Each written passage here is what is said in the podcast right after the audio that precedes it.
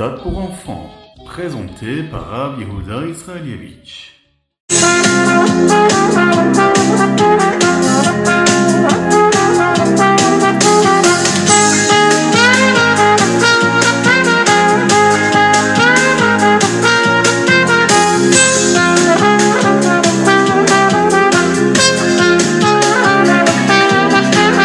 Bonjour à tous, infiniment heureux de vous retrouver pour partager avec vous le Chitatu du jour. Aujourd'hui, nous sommes le troisième jour de la semaine, Yom Shelishi Parashat Teruma.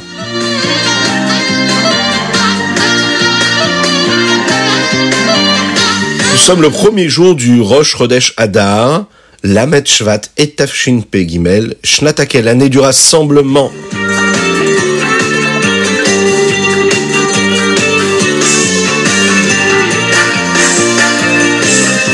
Et nous allons commencer tout de suite avec notre Chumash du jour. Nous allons parler de la Menorah aujourd'hui. Akadosh Baruchou va demander à Moshe Rabbeinu de faire une Menorah qui était faite d'un seul et même bloc d'or pur. Il ne fallait pas que ce soit un assemblage de différentes pièces.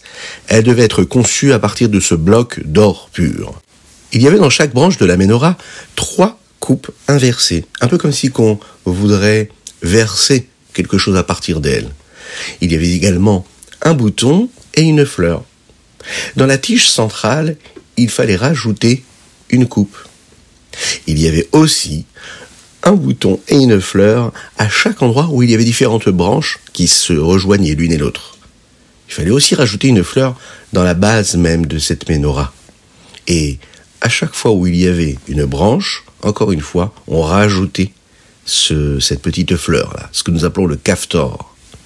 Les bénis Israël devaient préparer sept petites coupes dans lesquelles il y aura ensuite l'huile, ce qu'on va appeler des lampes, qui étaient posées dans la partie supérieure de la menorah, et il fallait les installer de façon à ce que les flammes, lorsqu'elles allaient brûler, allaient euh, se diriger vers le centre même de la menorah.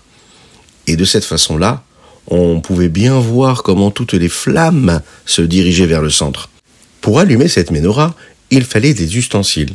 Par exemple, des petites pincettes, des petites euh, pelles qui étaient faites, elles aussi, toujours en or pur. C'est ce qui allait nous permettre, par exemple, de poser les petites mèches à la bonne place, ou par exemple de les faire ressortir lorsque le feu avait cessé de brûler. C'est ce qui allait servir aussi à ramasser les petites cendres qui restaient lorsque le feu avait été éteint. Mais il y a un deuxième sujet que nous abordons dans notre roumage du jour. Nous parlons des yériot. Les yériot, ce sont des tentures qu'il y avait dans le Mishkan. Il y en avait dix. Elles étaient faites de lin, de fil d'azur, de pourpre et d'écarlate. Et il y avait sur ces tentures des images qui permettaient de voir les krouvim, les chérubins. Ils avaient d'un côté une apparence de lion et de l'autre côté comme un aigle. Cette euh, tenture-là, qui était tellement magnifique, c'était la première couverture qu'il y avait sur le Mishkan, à savoir le toit, mais aussi les murs. Il y avait aussi d'autres matériaux qui allaient recouvrir ensuite le toit et les murs du Mishkan. Mais pour l'instant, nous parlons des Yériot, de cette tenture-là. Et ce sont donc les bénis Israël qui avaient le mérite de coudre ces Yériot. Ça demandait énormément de travail.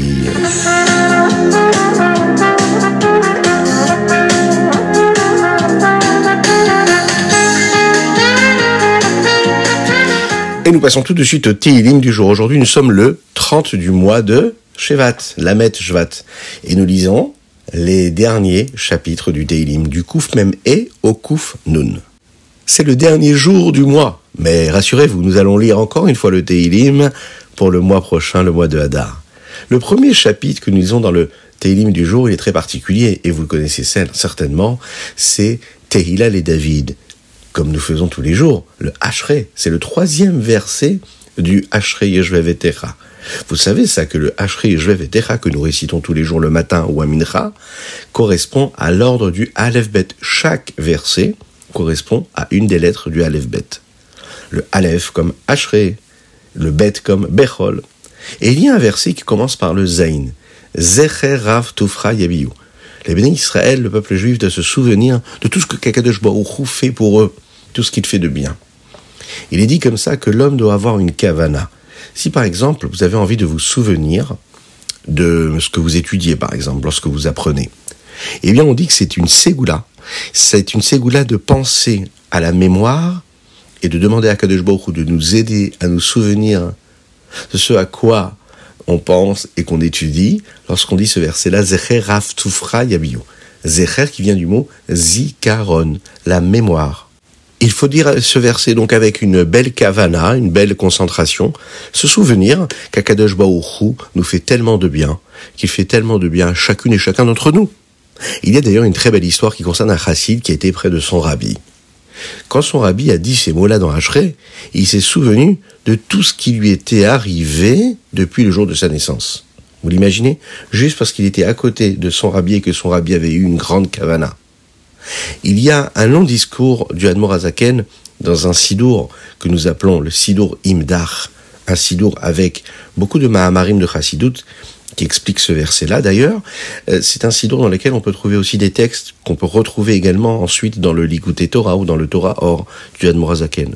Et il y a donc un Mahamar, un discours du Admorazaken qui explique en profondeur ce verset-là, Zecher Raf Tufra Yabiyu. Lorsque le rabbi prononçait ce verset-là dans la Tefila, il avait l'habitude de, répéter deux fois le mot Zecher. Un peu comme on dit, par exemple, dans la lecture de la Torah, qui est juste avant Purim, quand on dit Zecher et Zecher, c'est-à-dire une fois avec un tséré et une fois avec un ségol, eh bien le rabbi, lorsqu'il disait le pasuk Zecher Rav Tufra Yabihu, il le disait aussi avec le tséré et aussi le ségol.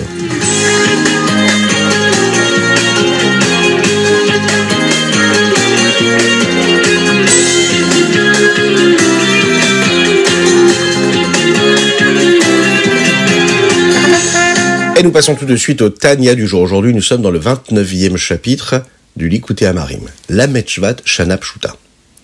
Afin que le cœur de chaque juif puisse s'ouvrir pour servir à Kadosh Baruch il doit ressentir de la hanava, de la modestie. Il y a une quantité de choses que l'homme doit faire et auxquelles il doit penser pour arriver à cette hanava, à cette modestie. Et une de ces choses-là, c'est de se souvenir des avérotes qu'il a pu commettre un jour. Il est dit comme ça dans le Zohar qu'à chaque fois qu'un homme pense à un sujet de Gdusha, de sainteté, eh bien tout son cerveau, il devient le véhicule, il devient un réceptacle pour cette sainteté. Maintenant, toute pensée qui n'est pas sainte et qui a été utilisée par le cerveau pour penser à des choses l'homme que Dieu nous en préserve impures. Eh bien, chaque pensée qui n'est pas pour Dieu, c'est une pensée qui est reliée avec l'impureté. Eh bien, le fait d'être conscient de cela, et qu'on a ces pensées-là négatives qu'on a pu avoir, nous rappelle à la modestie. Et nous disent, regarde, tu as pu avoir des mauvaises pensées, des pensées qui n'étaient pas reliées avec de la toucha, avec de la sainteté. Eh bien, ça nous rend modestes. Ce qui ramène l'homme aussi à la modestie, c'est par exemple lorsqu'il fait des rêves qui sont un peu particuliers, un peu bizarres. Il est dit comme ça dans le Zohar que un homme qui a une occupation vaine pendant la journée, qui perd du temps, qui a des pensées futiles, banales, qui n'ont pas de résonance euh, saine, sainte dans sa vie, eh bien ce qui se passe c'est quand il va dormir, il peut faire des rêves qui sont bizarres. Il y a un ange qui lui envoie des, des rêves. Alors lorsqu'un homme prend conscience que ces rêves-là ont été initiés par tout ce qu'il a pu faire pendant sa journée qui étaient des banalités, des choses qui n'avaient pas vraiment, vraiment lieu d'être, et qui n'apportait pas de gdoucha sur terre, de sainteté sur terre, eh bien, il prend conscience de cela et ça le remplit de modestie. Et lorsqu'il est modeste, eh bien, il prend conscience qu'il doit servir Dieu avec beaucoup plus de force et beaucoup plus de conviction.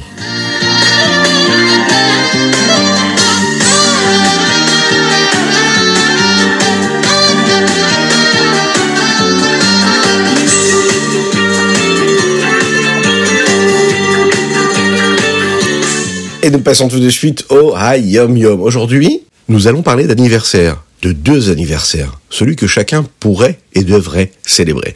Le premier, est bien, la célébration du jour de la naissance.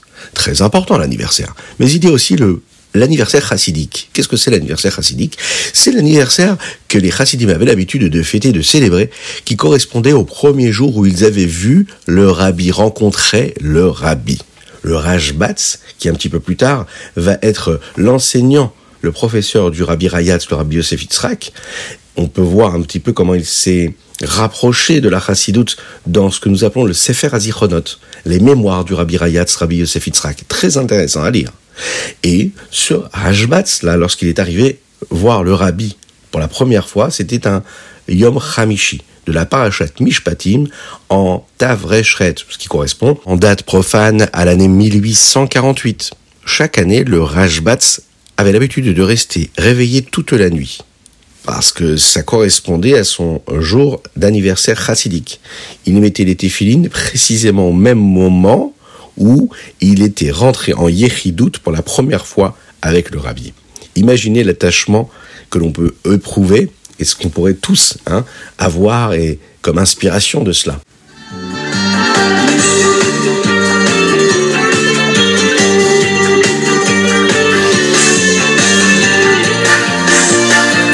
Voilà, c'était le Ritat du jour. N'oubliez pas de le partager avec vos amis. N'oubliez pas de nous envoyer vos dédicaces. Nous avons étudié aujourd'hui pour la Refoua Shelema de Avraham Nissim Ben Sultana. Qu'Hachem lui envoie une guérison totale et complète. N'oubliez pas de mettre une petite pièce dans la Tzedaka parce que c'est comme ça que Mashiach arrivera. N'oubliez pas de, de, vous réjouir, hein, parce que c'est déjà maintenant. Hein. Nous sommes le dernier jour du mois de Shvat, mais nous sommes déjà Rosh Chodesh du mois de Hadar. Donc il faut déjà se réjouir. Hadar, Marbim Besimcha, que Dieu vous bénisse, passez une bonne journée. Et n'oubliez pas, n'oubliez pas, quand on fait une mitzvah, quand on sourit à son frère juif, eh bien Kadosh nous regarde et nous renvoie son sourire.